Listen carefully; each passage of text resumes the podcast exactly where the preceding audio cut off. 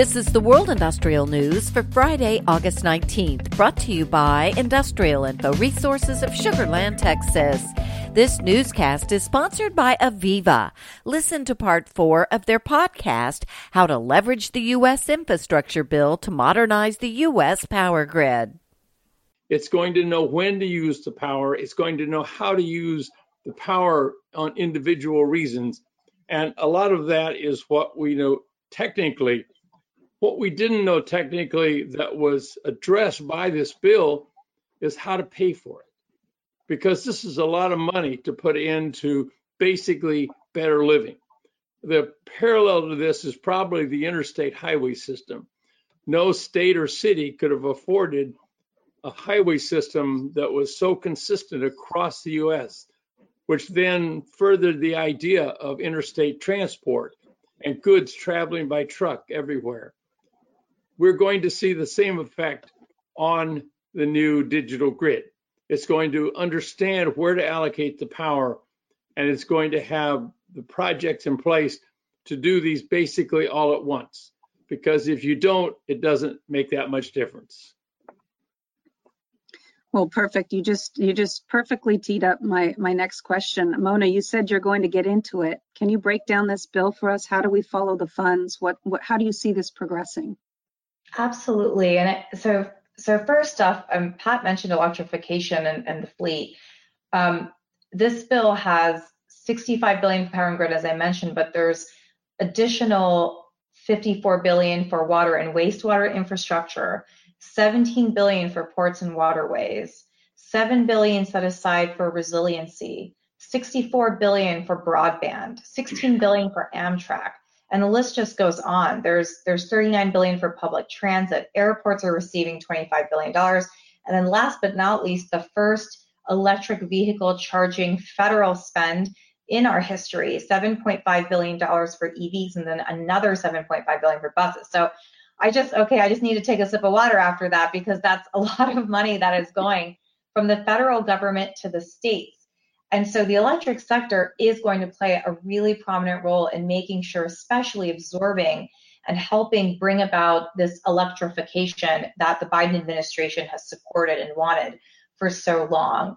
And in addition to, you know, these different pots of money that are at play specifically for the power and grid sector, the US Department of Energy is launching a better building a better grid initiative the Building a Better Grid initiative is an effort to encourage the modernization of the nation's existing electric transmission grid. And so there is a focus, you know, ar- around the need for more transition, more grid resiliency in order to achieve the goals of the of the overall bill.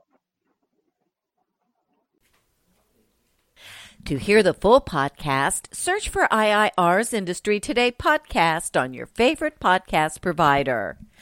Phillips 66 may be looking at an even bigger role in the U.S. oil and gas midstream markets after it submitted a non binding proposal to acquire all publicly held common units of DCP Midstream Partners LP for cash. Phillips 66's proposal to pay $34.75 for each outstanding DCP common unit likely is just an opening bid, but could end with a significant expansion of its pipeline Industrial Info is tracking more than $1 billion worth of active pipeline projects from Phillips 66 and is tracking progress at more than 480 facilities across the U.S. that are owned or co owned by DCP.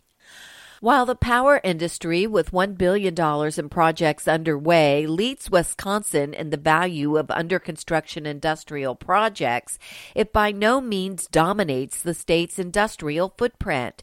Other notable industries include petroleum refining and pulp, paper, and wood. In total, Industrial Info is tracking more than $5 billion in projects under construction in the state. Europe has lost another smelter in as many days as Norway's Norsk Hydro confirmed that the Slovalco aluminum smelter in Slovakia will close primary production at the end of September, impacting 300 full time jobs.